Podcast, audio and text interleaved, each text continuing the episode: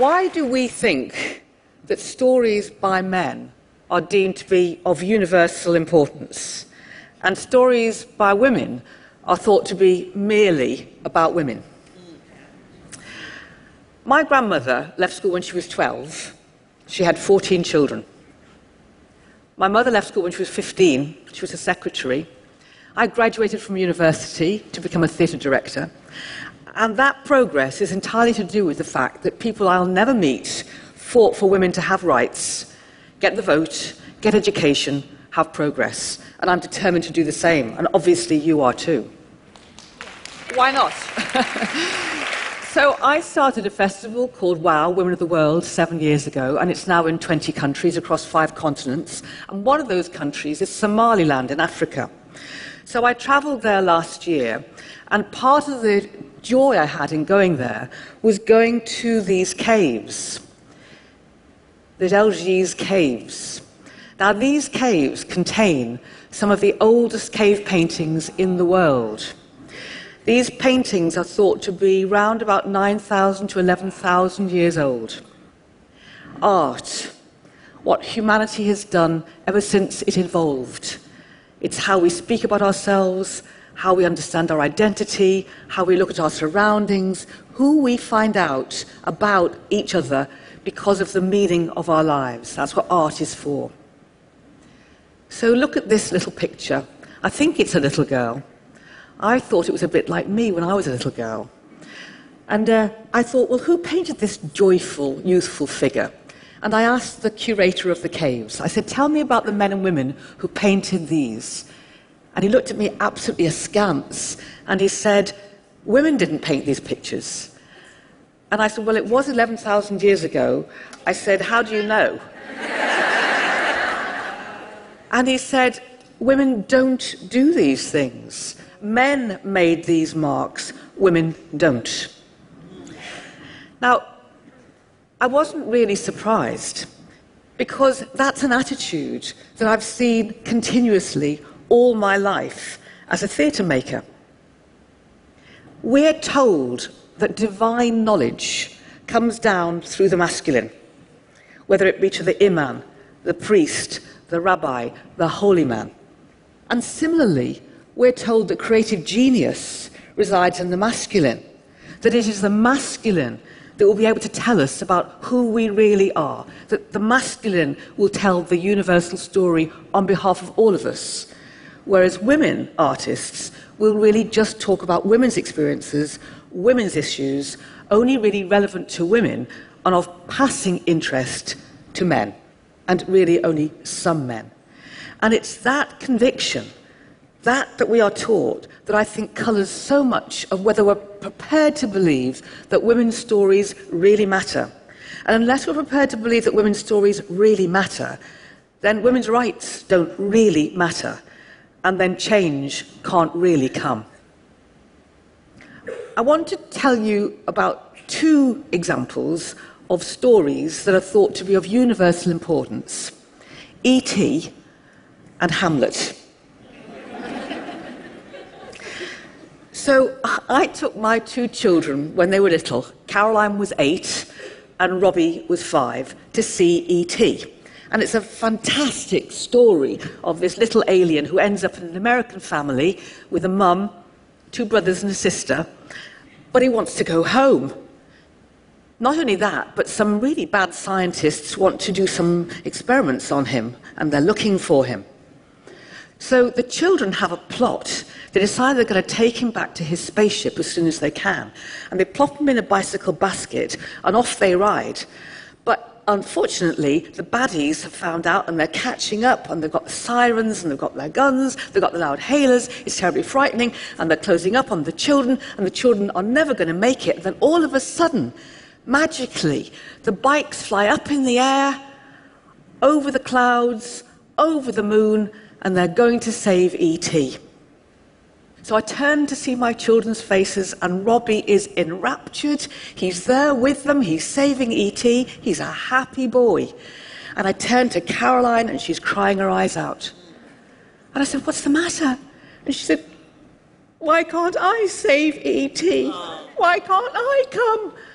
And then all of a sudden I realized they weren't children, they were boys. All boys. And Caroline, who'd invested so much in E.T., well, she wasn't invited to save him.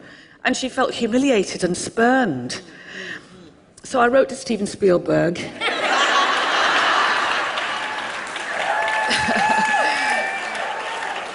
And I said, I don't know if you understand the psychological importance of what's happened, and are you prepared to pay for the therapy bills?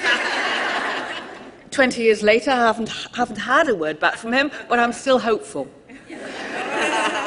But I thought it was interesting, because if you read reviews of what he intended with ET, he says very specifically, I wanted the world to understand that we should love and embrace difference.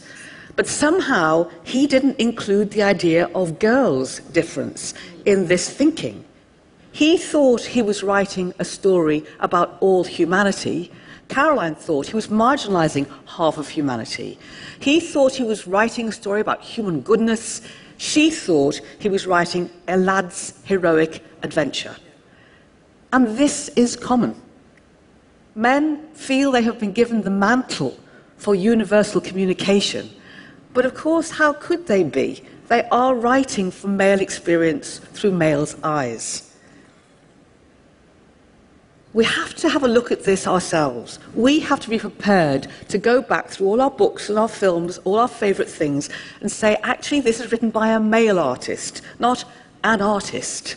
We have to see that so many of these stories are written through a male perspective, which is fine but then females have to have 50% of the rights for the stage, the film, the novel, the place of creativity.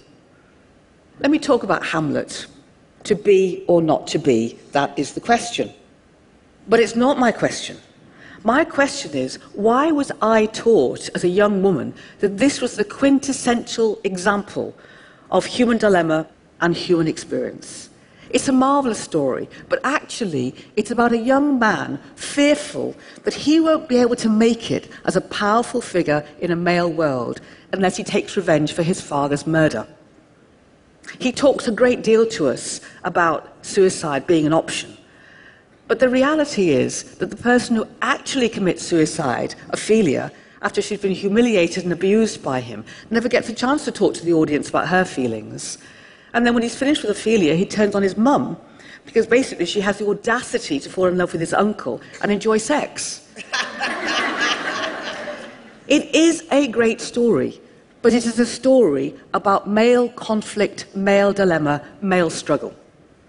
But I was told this was the story of human beings, despite the fact that it only had two women in it. And unless I re educate myself, I am always going to think that women's stories matter less than men's. A woman could have written Hamlet, but she would have written it differently, and it wouldn't have had global recognition. As the writer Margaret Atwood says, when a man writes about doing the dishes, it's realism. When a woman writes about doing it, it's an unfortunate genetic disposition. Now, this is not just something that belongs to then. I mean, when I was a young girl and wanting desperately to be a theatre director, this is what my male lecturer said to me. Well, there are three women directors in Britain, he said, Jude. There's Joan Knight, who's a lesbian, there's Joan Littlewood, who's retired, and there's Buzz Goodbody, who's just killed herself. So, which of those three would you like to be? Now, leaving aside the disgusting slur on gay women, the fact is, he wanted to humiliate me. He thought it was silly that I wanted to be a director. And I told my friend Marin Alsop, the conductor, and she said, Oh, yes, well, my music teacher said exactly the same. He said, Women don't conduct. But all these years later, and we've made our mark, you think, well, it'll be different now. I'm afraid it's not different now. The current head of the Paris Conservatoire said recently it takes great physical strength to conduct a symphony, and women are too weak. the artist George Baselitz said, Well, the fact is, women can't paint. Well, they can't paint very well. The writer V.S. Naipaul said two years ago, I can read two paragraphs and know immediately if it's written by a woman, and then I just stop reading because it's not worthy of me. Wow. And it goes on. We have to find a way of stopping young girls and women feeling not only that their story doesn't matter, but they're not allowed to be the storyteller. Because once you feel that you can't stand in this central space and speak on behalf of the world, you will feel that you can offer your goods up to a small select group. You will tend to do smaller work on smaller stages, your economic power will be less, your reach of audiences will be less, and your credit will be less as an artist. And we do finally give artists these incredible prominent spaces in the world because they are our storytellers. Now, why should it matter to you if you're not an artist? Supposing you're an accountant or an entrepreneur or a medic or a scientist, should you care about women artists? Absolutely, you must. Because as you can see from the cave paintings, all civilizations, all of humanity, have relied upon artists to tell the human story. And if the human story is finally told by men, take my word for it, it will be about men. So let's make a change. Let's make a change to all our institutions and not just in the West. Don't forget this message of incapability of women to hold creative genius. It's being told to girls and women in Nigeria, in China, in Russian, in Indonesia, all over the world, girls and women are being told that they can't finally hold the idea of creative inspiration. And I want to ask you do you believe that? Do you believe that women can be a creative genius?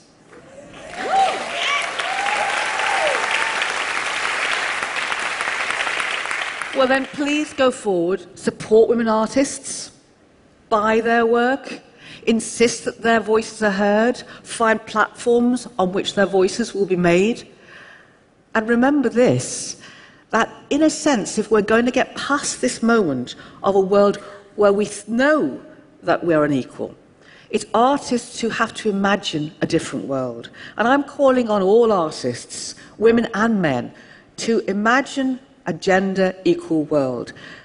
Let's paint it. Let's draw it. Let's write about it. Let's film it. And if we could imagine it, then we would have the energy and the stamina to work towards it. When I see this little girl 11,000 years ago, I want to know that the little girl now can stand there and think she's entitled to her dreams, she's entitled to her destiny, and she's entitled to speak on behalf of the whole world, be recognized for it, and applauded. Thank you.